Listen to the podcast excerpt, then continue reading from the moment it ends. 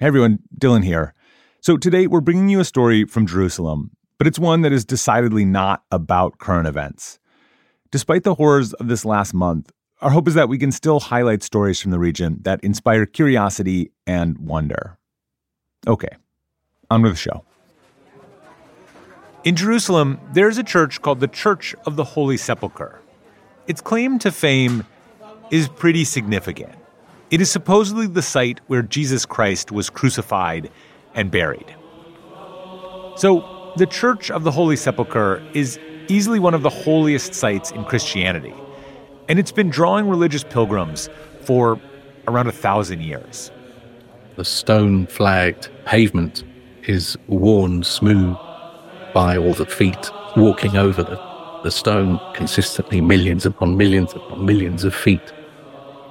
When you look up, you see this church with a couple of archways and windows on an upper level away from the street. And then your eye catches on something. Just resting on the ledge below one of those windows is this little ladder. Now, in a place this super important, this historical, this holy, the ladder seems a bit odd, a little out of place, in part because of just how normal it is. It's a little um, wooden, you know, hand built ladder, five rungs, um, not very long, quite wide. It looks a bit sort of rickety, doesn't look very stable. And it's just sitting on the on the ledge below this window, resting um, against the window sill above it. What is not so normal about this ladder is that it hasn't been moved for at least 300 years. I'm Dylan Thuras, and this is Atlas Obscura, a celebration of the world's strange, incredible, and wondrous places. Today, we're visiting the immovable ladder of the Church of the Holy Sepulchre, in a place where multiple world religions intersect, not to mention different denominations of the same religion. This unassuming little ladder is a symbol of the very delicate balance that keeps this church running. More after this.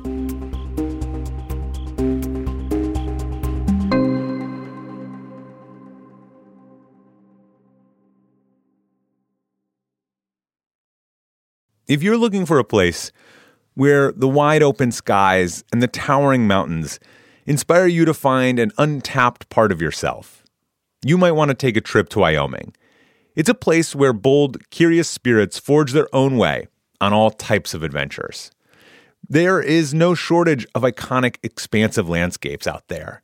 You can discover breathtaking hikes, stunning state parks, authentic Western culture, and other historic sites along with the tales of famous outlaws like Butch Cassidy and pioneers like Buffalo Bill Cody. The truth lies west. Discover yours at travelwyoming.com. Hey, Earwolf, Team Coco, and Stitcher listeners. It's me, Ashley Ray, and I'm here to tell you about a special collection of podcasts in honor of Women's History Month. From TV I Say with yours truly, Significant Others with Liza Powell O'Brien, and Why Won't You Date Me with Nicole Byer, we are excited to celebrate all women who are part of the Sirius XM podcast family. So let's toast to these women led hosts and listen on Amazon Music.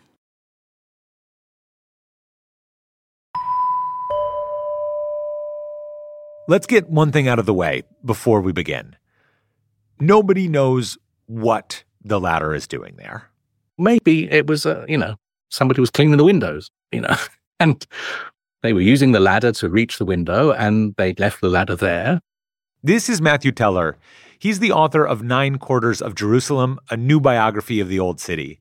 This biography, of course, includes the famous Church of the Holy Sepulchre and its most unusual feature, the, the equally famous or, or maybe the infamous immovable ladder. This ladder sits mysteriously perched on a ledge underneath one of the church's windows. And Matthew's window cleaning theory is just really one guess of many as to why this ladder was put there in the first place. There are some stories attached to the ladder. The church is quite dim and dark and gloomy inside. The ladder could be a means by which people were able to emerge from the church and take some sunshine on the ledge, which is wide enough to stand on. Another theory comes from the fact that there is a 200 year old photograph showing some small pots with vegetables or herbs on them next to the ladder. There is talk of the ladder being used as a sort of mini window garden. At this point, we can only speculate, because that's the other thing. We don't know exactly how long this ladder has been there either.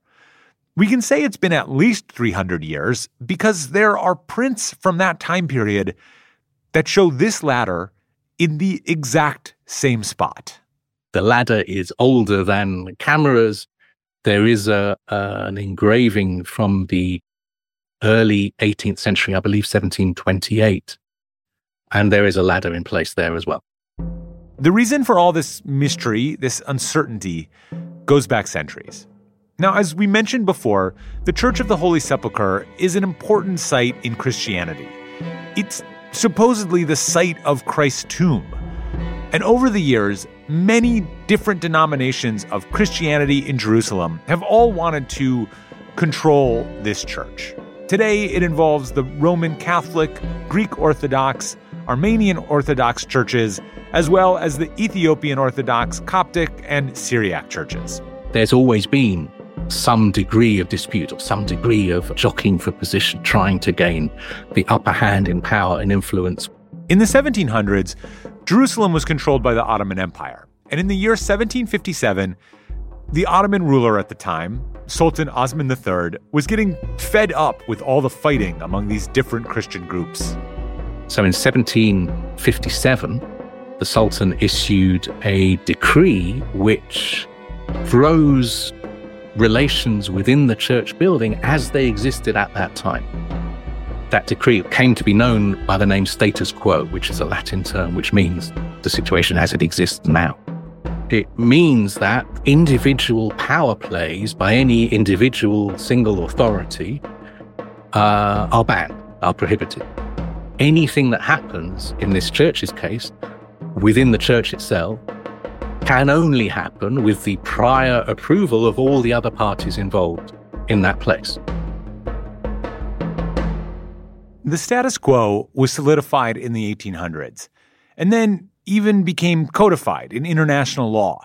In practice, it means that in the interest of sharing power across these denominations and keeping the peace, there's an agreement over who does things in the church and where and when. From holding services to sweeping certain ledges to lighting candles, even who opens the door in the morning. That's a job that's actually been performed by the same two Muslim families for centuries one family has the key and they arrive to the church in the morning and they give the key to the other family who have the right to put the key in the lock. Like having the key and turning it in the lock was deemed to be too much power for one family. So, you know, they so they split the power. But you know what's not really covered by the status quo? And the status quo didn't say anything about moving ladders it didn't identify the ladder. It didn't say anyone could move it. And so nobody has moved it. Nobody has been able to move it. There has been no agreement, even, on who owns the ladder. The status quo isn't purely intellectual or theoretical. People have come to blows over it.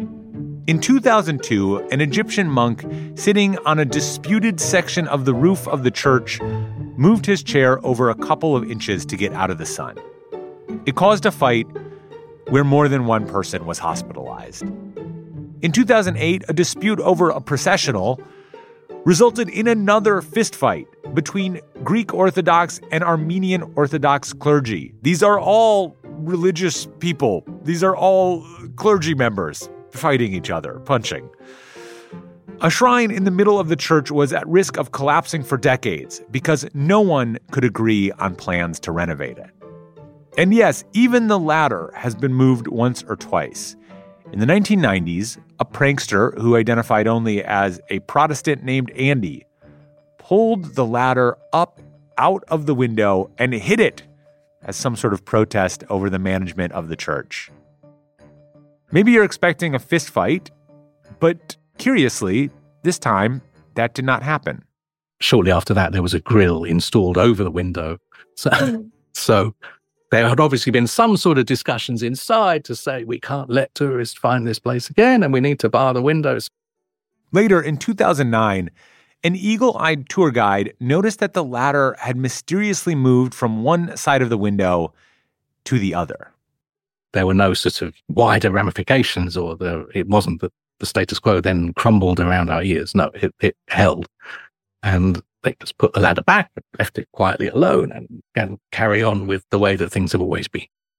As for why these did not turn into international incidents, Matthew says that despite some notable exceptions, the status quo, for the most part, enforces a sort of diplomacy inside of the church.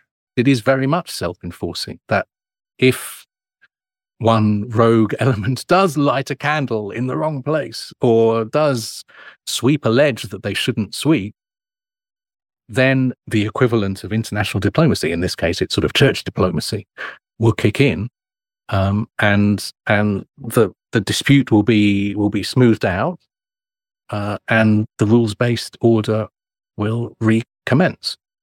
It holds because people recognize that they need it to hold people want it to hold and they need it to hold because if it doesn't hold, heaven only knows what um, you know violence might ensue. So the status quo lumbers on inside of the Church of the Holy Sepulchre. And in 2016, the denominations were even able to agree on a renovation plan to fix that collapsing shrine. In the meantime, the immovable ladder at the Church of the Holy Sepulchre it is still there, still propped up under that window. It's possible to see it as a symbol of that nasty habit humanity has of dividing itself and fighting over things, but Matthew sees it another way. It represents uh, human interaction, human influence uh, over centuries in a place that could easily be overwhelming and isn't. Partly, I think, because of what that ladder embodies, and it's the spiritual yearnings and the human frailties, and also the geopolitical uh, maneuverings.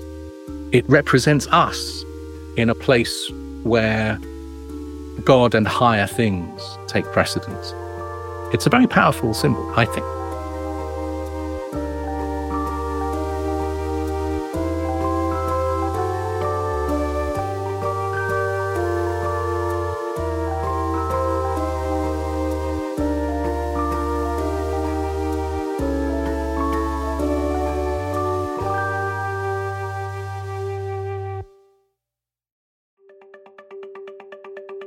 Our podcast is a co production of Atlas Obscura and Stitcher Studios.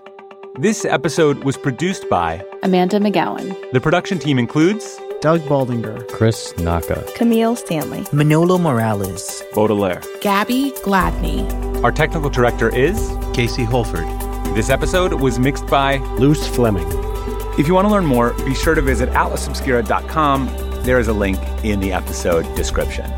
Our theme and end credit music is by Sam Tindall. I'm Dylan Thuras, wishing you all the wonder in the world. I'll see you next time.